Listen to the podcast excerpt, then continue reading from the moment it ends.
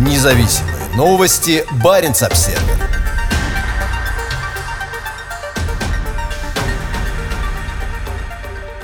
Обладательнице премии Столтенберга из Мурманска угрожают убийством. По словам ЛГБТ-активистки Валентины Лихашва, она принимает угрозы всерьез. Валентина Лихашва обратилась в полицию с просьбой расследовать угрозу убийства в ее адрес в социальной сети ВКонтакте. Они появились в комментариях под ссылкой на статью в региональном интернет-издании «Северпост» о недавнем присуждении ей премии имени Торвальда Столтенберга. Об угрозах в адрес известной мурманской активистки первым написало издание «7 на 7». По словам Валентины, она не ждет, что полиция заинтересуется этим делом. Это не первые мои заявления в полицию и прокуратуру, и я очень разочарована систематическими отказами, сказала она 7 на 7. Отсутствие полноценных расследований по этим заявлениям и приводит к тому, что появляются не только комментарии, унижающие мое человеческое достоинство, но и такие призывы, сказала Лихашва. Под статьей о ее награждении премии Столтенберга был призыв расстрелять падаль. В другом комментарии было написано «сжечь». Она считает эти высказывания призывами к ее убийству. «Данные угрозы я восприняла реально и теперь опасаюсь их реализации», — говорит Лихашва. ЛГБТ-активистка из столицы Российской Арктики получила премию Столтенберга за свою работу по защите прав меньшинств в Баренцевом регионе в середине февраля. Валентина получает премию за свою многолетнюю работу в области социальной справедливости, равенства, здоровья и прав человека в Баренцевом регионе, объявил победителя внук бывшего министра иностранных дел Норвегии Эмиль Ос Столтенберг. Цель Баренцева сотрудничества – развитие инфраструктуры между Востоком и Западом и установление контактов между людьми для содействия экономическому, культурному и социальному развитию региона. Баренцево сотрудничество способствует развитию человеческих контактов и экономики, а также создает хорошие условия для межрегионального обмена в сфере культуры, коренных народов, молодежи, образования, торговли, экологии, транспорта и здравоохранения. В последние годы приграничному сотрудничеству между людьми мешают жесткие репрессии в отношении гражданского общества со стороны российских властей. Многие неправительственные организации, ранее игравшие ключевую роль в Баренцевом сотрудничестве, попали в кремлевский список иностранных агентов, что вынудило многих из них прекратить свою деятельность. Одной из них стала ЛГБТ-организация «Максимум» в Мурманске. Она оказывала молодым людям психологическую помощь и проводила семинары и встречи с аналогичными организациями Баренцева Баренцева региона. Баренц-Обсервер Коренные народы призывают зарубежных партнеров Норникеля требовать от компании действий в области экологии. Норникель не приглашает нас на встречи, поэтому мы призываем к действию иностранных акционеров и покупателей металлов, говорит Павел Сулянзига, президент находящегося в изгнании фонда Батани, защищающего права коренных народов российского севера. Расположенные в сибирской тундре горнодобывающие и металлургические объекты Норникеля стоимостью в миллиарды долларов выступают ключевыми поставщиками металлов для электротранспорта. На долю компании приходится треть всего производимого в мире никеля, и ей также принадлежат одни из крупнейших в мире заводов по производству меди и кобальта. Спрос на эти три металла растет благодаря попыткам Европы, Азии и Северной Америки захватить лидерство в мировой гонке аккумуляторных батарей. Однако в России борьба за металлы обходится дорого. Многие десятилетия объекты компании в Норильске занимают первое место в мировых рейтингах загрязнения воздуха, а недавний разлив нефтепродуктов вызвал крайне негативную реакцию со стороны администрации президента Путина. В Норникеле утверждают, что экология является для него главным приоритетом, и у компании есть комплексные планы по дальнейшему снижению загрязнения воздуха. В наличии такого приоритета сомневаются коренные народы, которым кажется, что их не слышат. Нет, Норникель не приглашает на свои встречи и совещания. Так ответил Павел Сулянзига на вопрос Баренц Обсервер о диалоге между его организацией, представляющей интересы коренных народов, и металлургическим гигантом. Они же привыкли, что они могут всем диктовать условия в России. На Таймыре Норникель царь и бог, сказал он. Сулянзига возглавляет Международный фонд Батани, созданный для поддержки коренных народов российского севера. Властям никогда не нравилось, что фонд оказывал помощь протестующим против добычи полезных ископаемых и промышленного загрязнения земель коренных народов. В 2016 году российское правительство объявило Батани иностранным агентом, а год спустя, по требованию Министерства юстиции, организация была ликвидирована решением Московского городского суда. С тех пор организация работает в изгнании, а ее сотрудники получили статус беженцев в США, Норвегии и Швеции. Критические вопросы исключены. Сулянзига утверждает, что Норникель привлекает только тех представителей коренных народов, которые могут нарисовать красивую картинку о деятельности компании. Тех, кто задают неудобные вопросы о различных нарушениях и проблемах, просто исключают. Вместе с 35 другими организациями, занимающимися защитой прав коренных народов и окружающей среды, фонд Баттани обратился с настоятельным призывом к международным банковским и кредитным учреждениям и покупателям производимых норникелем металлов. Один из адресатов – это крупнейший в мире производитель химикатов и ведущий производитель материалов для производства аккумуляторов для электромобилей BASF. Учитывая растущий уровень внимания к этическим и экологическим аспектам цепочек поставок никеля для производства аккумуляторных батарей, BASF крайне важно не пойти в разрез с настроениями инвесторов. Чтобы позиции группы BASF и ее кодекс поведения поставщиков пользовались доверием, BASF необходимо принять меры в отношении нарушений со стороны Норникеля. Говорится в письме, в котором перечислены многочисленные примеры экологических нарушений со стороны Норникеля в российской Арктике. Сюлензига надеется на внешнее давление со стороны международных клиентов. Норникель понимает только разговоры о деньгах. Если Басф даст понять Норникелю, что необходимо менять свою политику и отношения, то это сподвигнет Норникель проводить политику уважения прав коренных народов в соответствии с международными стандартами прав коренных народов в реальности, а не на презентациях, сказал Сулянзига. Вопросы устойчивого развития. Пресс-секретарь БАС в Кристине Хаупт заверила Баренц Обсервер, что компания ожидает от всех поставщиков полного соблюдения применимого законодательства и международно признанных стандартов экологического, социального и корпоративного управления. По ее словам, БАСФ поддерживает регулярные контакты с Норникелем по вопросам устойчивого развития и другим аспектам сотрудничества. В 2018 году БАСФ и Норникель подписали соглашение о стратегическом партнерстве для удовлетворения растущего спроса на материалы для производства аккумуляторов для электромобилей. Сотрудничество включает в себя строительство нового завода по производству материалов для аккумуляторов для европейского авторынка, рядом с принадлежащим Норникелю никелерафинировочным заводом финской Харьявальте. На наш взгляд, исходя из разработанных ООН руководящих принципов предпринимательской деятельности в аспекте прав человека, важны стремления и действия компании к обеспечению устойчивости, сказала Хаупт. По ее словам, БАСФ является соучредителем глобального аккумуляторного альянса, объединяющего представителей бизнеса, власти и гражданского общества для разработки стандартов и инструментов для создания социально ответственной, экологически и экономически устойчивой инновационной производственно-сбытовой цепочки для аккумуляторов. При этом БАСФ лишь один из немногих, кому нужен металл для производства аккумуляторов. В прошлом году Илон Маск из Тесла призвал металлургов производить больше никеля. Тесла предоставит вам гигантский долгосрочный контракт, если вы будете производить никель эффективно и безопасно для экологии. Стремятся обеспечить себя сырьем для производства электромобилей, объем которых, как считается, в течение следующих нескольких лет вырастет до нескольких десятков миллионов штук в год и другие автопроизводители, в том числе Hyundai, General Motors, Ford и Nissan. Программа поддержки. Осознавая критику в свой адрес, на этой неделе Норникель объявил о программе грантовой поддержки коренных народов Таймыра, на котором расположены крупнейшие металлургические объекты компании. Большая часть заявок направлена на сохранение многолетних традиций и практик, исторической памяти и культурного кода народов Таймыра. Мы надеемся, что конкурс «Мир Таймыра» станет реальной поддержкой для местных сообществ, поможет не только сохранить, но и развить богатое культурное наследие региона, заявила старший вице-президент Норникеля Лариса Зелькова. По мнению Павла Сюлянзиги, это всего лишь пример покупки Норникелем влияния. Зачем им вести переговоры с теми, на кого они не могут повлиять, когда они могут просто купить лояльность других, сказал он. Это российская реальность, добавил Сюлянзига.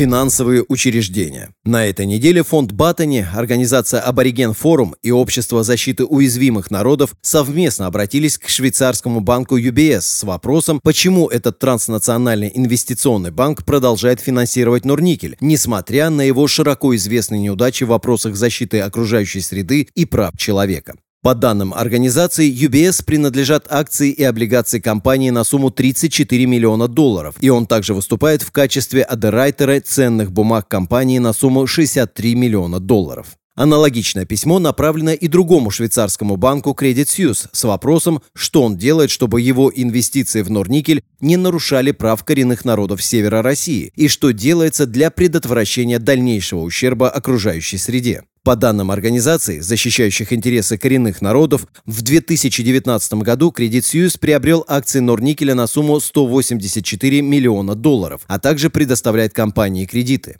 В письме в адрес Credit Suisse подробно рассказывается, как коренные народы Арктики, населяющие эту землю многие поколения, такие как Саамы, Ненцы, Нганасаны, Энцы, Долганы и Эвенки, страдают от негативных воздействий деятельности Норникеля на их оленеводство, охоту, рыбалку и хозяйствование в целом, а также на их физическое здоровье и благополучие. В 2009 году норвежский пенсионный фонд, один из крупнейших инвесторов в мире, внес Норникель в черный список по причине серьезного экологического ущерба. Позднее аналогично поступили и другие финансовые институты, в частности Актаем и Скандия. Баренц-Обсервер Загрязнитель Арктики перечислил в казну 146 миллиардов рублей. Норникель оплатил беспрецедентный штраф за разлив 21 тысячи тонн дизельного топлива в тундре Заполярного Таймыра.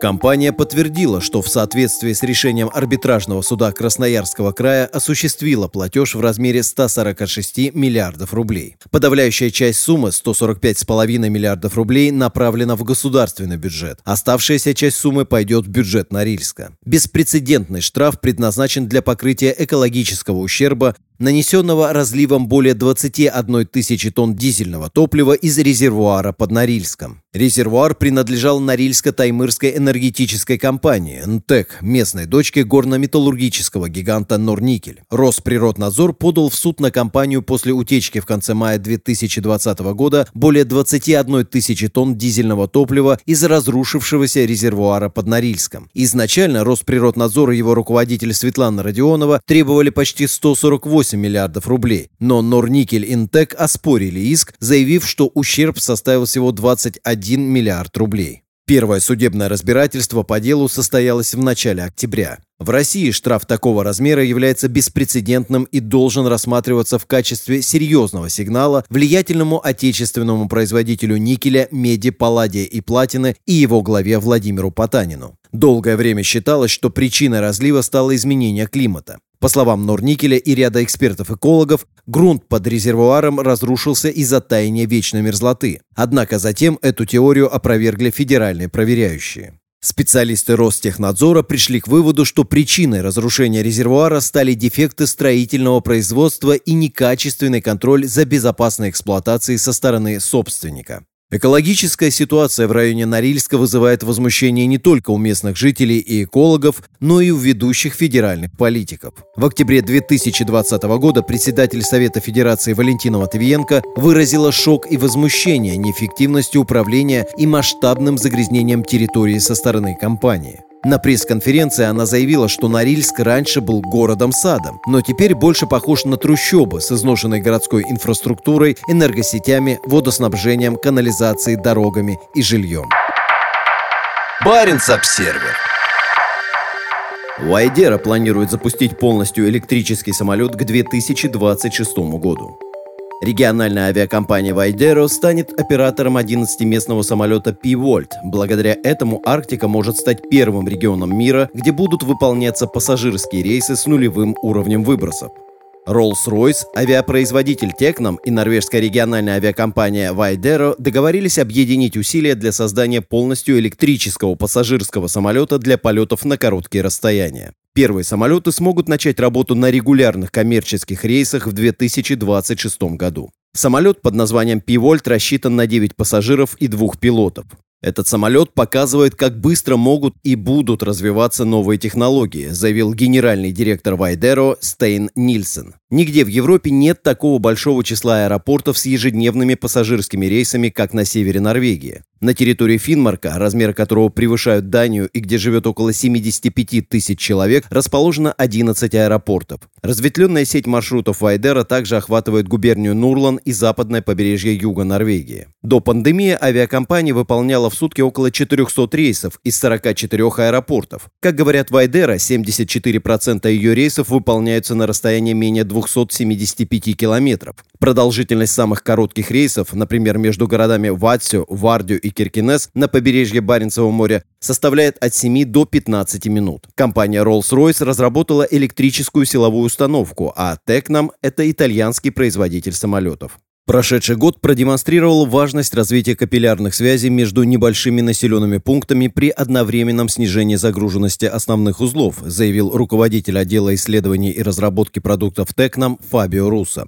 Для нас большая честь и радость видеть, с каким энтузиазмом Вайдера и наш партнер Rolls-Royce относятся к этому проекту. Ранее Норвегия объявила о задаче обеспечить к 2040 году нулевой уровень выбросов на всех внутренних рейсах. Директор по стратегии Вайдера Андреас Акс приветствует будущее авиации с нулевым уровнем выбросов. Мы очень рады, что нам предложили выступить оператором запуска, но при этом мы осознаем вызовы, связанные с вводом в эксплуатацию первого в мире самолета с нулевым уровнем выбросов. Наша задача – обеспечить разработку и утверждение всех новых возможностей, процессов и процедур, необходимых оператору авиатехники с нулевым уровнем выбросов, параллельно с разработкой и сертификацией самого самолета, сказал АКС. Сегодня парк Вайдера состоит из 42 самолетов Бомбардея Dash-8, построенных в основном в 1990-х годах, и трех самолетов Embraer 190. Баренц-Обсервер Москва протестует против норвежского контроля над шельфом Шпицбергена. Обвинение Норвегии в нарушении договора о Шпицбергене начинает входить у российского МИД в привычку. Прошлую пятницу официальный представитель МИД России Мария Захарова выступила с резкой критикой в адрес Норвегии за ее политику в отношении заполярного архипелага Шпицберген. По словам Захаровой, у норвежского правительства нет права открывать шельф Шпицбергена для нефтегазовой деятельности. Официальный представитель министерства особо отметила 9 участков, которые, по ее словам, входят в зону действия договора о Шпицбергене. Москва утверждает, что бурение в этом районе нарушает договор. Настоятельно призываем Норвегию к неукоснительному соблюдению договора, являющегося международно-правовой основой суверенитета королевства над архипелагом, подчеркнула Захарова на брифинге. Неоднократная критика. Российский МИД далеко не впервые атакует норвежскую позицию по Шпицбергену. Собственно говоря, жесткая критика Осло со стороны Москвы становится все более обычным явлением. Особенно резкая риторика российской стороны была приурочена к столетию договора, отмечавшегося в начале 2020 года. Всего за несколько дней до юбилея договора российский министр иностранных дел Сергей Лавров в письме в адрес министра иностранных дел Норвегии Инны Эриксен Сёриде подчеркнул, что Россия ощущает дискриминацию на архипелаге и призвал к проведению двухсторонних консультаций для устранения ограничений в деятельности российских структур на архипелаге. Российская сторона снова озвучила эту позицию через несколько недель, когда направила Осло дипломатическую ноту в связи с задержанием российского траулера. Шельф Шпицбергена Подписание договора о Шпицбергене в 1920 году и его последующая ратификация в 1925 году дали Норвегии суверенные права на архипелаг. При этом в соглашении содержались определенные условия. На архипелаге не должно быть военного присутствия, а граждане и предприятия, подписавших договор государств, получили право заниматься здесь хозяйственной деятельностью. По словам старшего научного сотрудника Института имени Нансена Арильда Муя, Давление со стороны России вряд ли изменит норвежскую политику в отношении Шпицбергена. Норвежские власти очень последовательны в этом вопросе, подчеркнул он в разговоре с Баренц Обсервер. Норвегия утверждает, что договор о Шпицбергене касается только суши и прибрежной 12-мильной зоны, а не расширенного шельфа архипелага. При этом против такой трактовки выступает Россия и ряд других стран. Если бы к шельфу применялся закрепленный в договоре принцип равных прав на добычу ресурсов, компании из России и других государств-участников договора имели бы право заниматься добычей углеводородов и другой экономической деятельностью наравне с норвежскими компаниями, как только Норвегия решила бы открыть шельф. При этом крайне непонятно, как такой шельфовый режим мог бы выглядеть. Не в российских интересах. Моя пояснил, что Россия оспаривала выделение Норвегии лицензионных участков в этом районе и в 2015 году. При этом он утверждает, что на самом деле Москва может и не хотеть изменения режима управления на Шпицбергене. Они давят на Норвегию и повышают уровень драматизма, но на самом деле не хотят перемен, считает он. Присутствие в регионе заинтересованных сторон из большего числа стран было бы не в интересах России, пояснил он. Кроме того, нефтяные компании теряют интерес к крайне далеким лицензионным участкам, а на последний лицензионный раунд в Норвегии заявились всего 6 компаний. В отличие от предыдущих 23 и 24 лицензионных раундов, в списках претендентов нет российских компаний. Какие лицензионные участки? В недавней словесной атаке Москвы упомянуты 9 лицензионных участков в зоне Шпицбергена. Но какие участки на самом деле имеет в виду российский МИД, непонятно. По словам писателя и аналитика Пера Арни Тотланда, невозможно понять, относятся ли слова Марии Захаровой к распределению участков в январе этого года в так называемых заранее определенных районах или к объявлению о 25-м лицензионном раунде в ноябре прошлого года. В ходе распределения участков в заранее определенных районах в январе в пределах так называемого Шпицбергенского прямоугольника, района Баренцева моря, который, по утверждениям России, подпадает под действие договора о Шпицбергене, распределено не было. В заявленном 25-м лицензионном раунде действительно есть участки в пределах этого прямоугольника, но они будут распределяться не раньше июня, пояснил он в разговоре с Баренц Обсервер. По словам Тотланда, заявление российского МИД укладывается в хорошо известную схему. В последние несколько лет Россия усилила критику ряда направлений норвежской политики в отношении Шпицбергена. На мой взгляд, российская кампания безосновательна. Ее цель – просто усилить давление на норвежское правительство.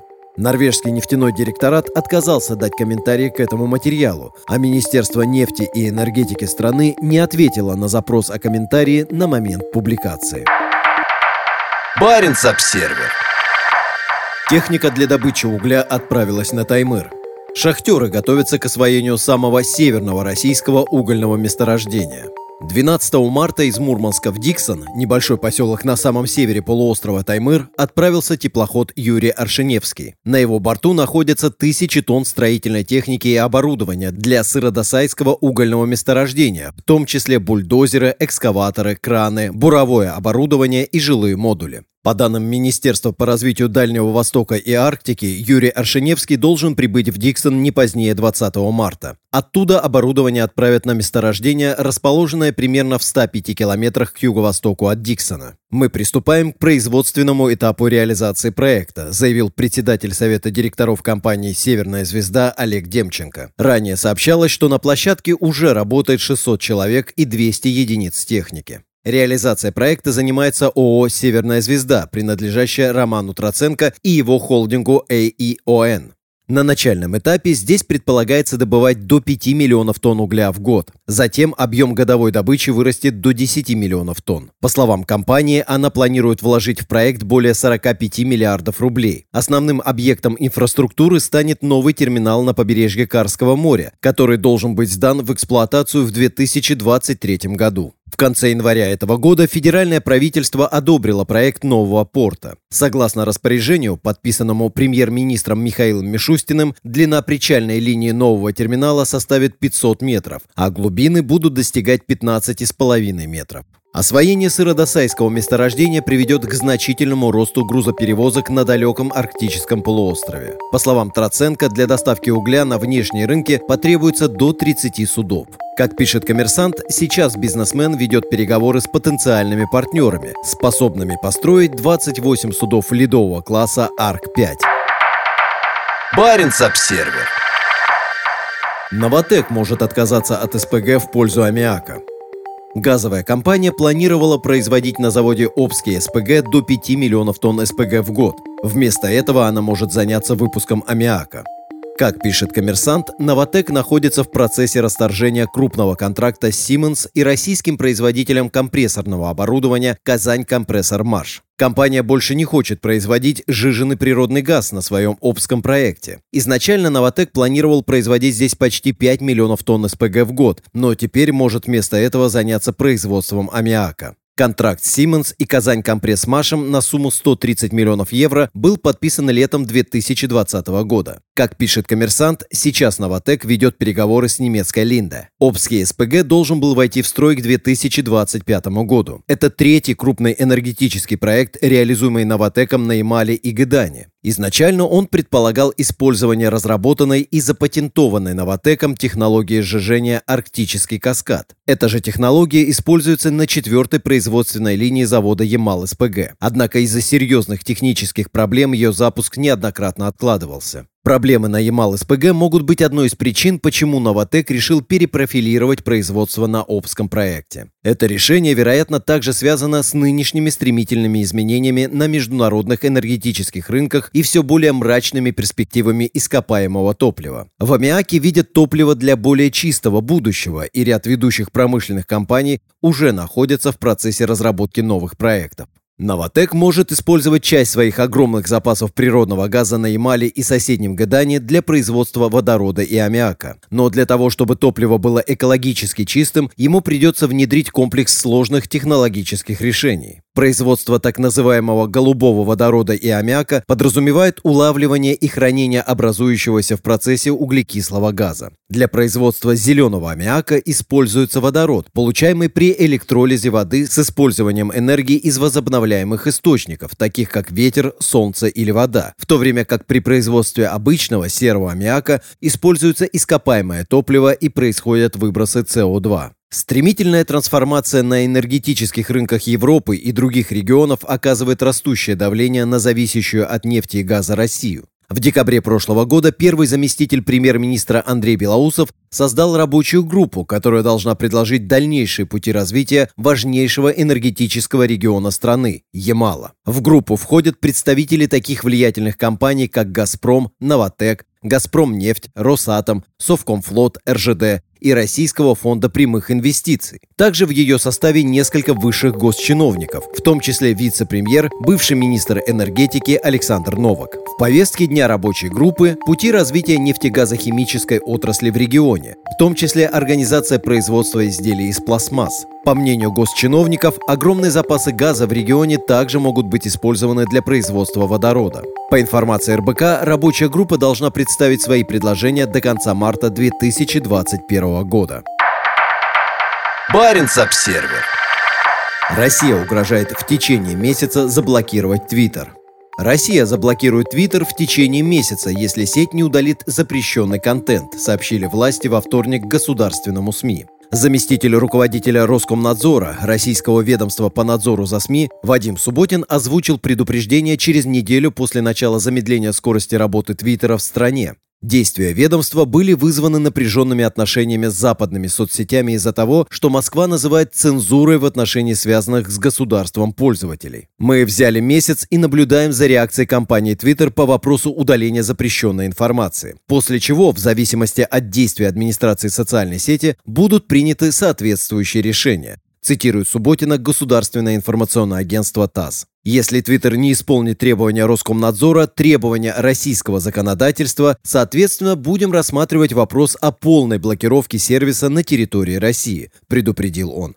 Ведомстве утверждают, что конфликт вызван запрещенным контентом. Это более трех тысяч постов с информацией о суициде, детской порнографии и наркотиках, которые сеть не удаляет с 2017 года. По опросам, Твиттером пользуются лишь 3% россиян. Опрошенные The Moscow Time эксперты назвали заявление России о затруднении доступа к Твиттер беспрецедентным, отметив неясность в отношении его осуществления. В Кремле заявили, что поддерживают усилия Роскомнадзора по принуждению иностранных платформ к соблюдению российского законодательства. В феврале президент Владимир Путин увеличил штрафы для социальных сетей гигантов, обвиняемых в дискриминации российских СМИ. Канун Нового года он дал Роскомнадзору полномочия блокировать соцсети в случае дискриминации ими российских СМИ. В январе Путин обвинил крупнейшие социальные сети в управлении обществом и ограничении права на свободное выражение взглядов. Ранее Россия запретила доступ к социальной сети LinkedIn за ее отказ хранить данные пользователей на российских серверах, а недавно отменила решение о запрете мессенджера Telegram после двух лет попыток его заблокировать. Баренц-Обсервер. Чеченские силы снова в Арктике. Спецподразделения Северного Кавказа прибыли на российский крайний север для отработки действий при осложнении обстановки в мирное время. Наши бойцы находятся в прекрасной физической форме и готовы ответить на любые вызовы суровой Арктики, заявил авторитарный правитель Чечни Рамзан Кадыров. По словам неоднозначного руководителя региона, бойцы полностью готовы к бою. Они укомплектованы самым современным вооружением, техникой и средствами связи, подчеркивает он на своей странице в социальной сети ВКонтакте. Чеченские подразделения участвуют в учениях Росгвардии. Судя по видеозаписи, подготовка проходит в районе Таймыра. На кадрах видно, как бойцы тренируются на Великой реке Енисей в районе Дудинки. Как сообщается, учением руководит Даниил Мартынов, специальный советник Кадырова по военным вопросам. По словам чеченского лидера, в учениях в качестве инструкторов принимают участие сотрудники расположенного в Чечне Российского университета спецназа. Учения в арктической зоне играют важную роль для Росгвардии, подчеркивает Кадыров, поясняя, что при их проведении будут отработаны новые методики ведения боя и протестированы образцы снаряжения, экипировки и одежды. Как рассказал Даниил Мартынов в интервью информационному агентству «Грозный информ», в учениях участвуют несколько подразделений специального назначения, в том числе штурмовые, парашютные и снегоходные группы. Задействовано около 250 человек. Часть из них проедет на снегоходах до 700 километров, сообщает правительство Чечни. Чеченские силы участвуют в арктических учениях не впервые. В апреле 2016 года боевая группа чеченского спецназа, возглавляемая все тем же Даниилом Мартыновым, провела подготовку на Северном полюсе. По пути на север она сделала остановку на норвежском арктическом архипелаге Шпицберген. Чеченские силы также принимали участие в учениях Росгвардии в Мурманске и на заполярном архипелаге земля Франца Иосифа. Росгвардия напрямую подчиняется президенту России. Арктика является для нее одним из приоритетных регионов. На совещании в январе этого года силовая структура представила комплекс консолидированных предложений по усилению своего присутствия в арктическом регионе. Независимые новости. Барин обседный.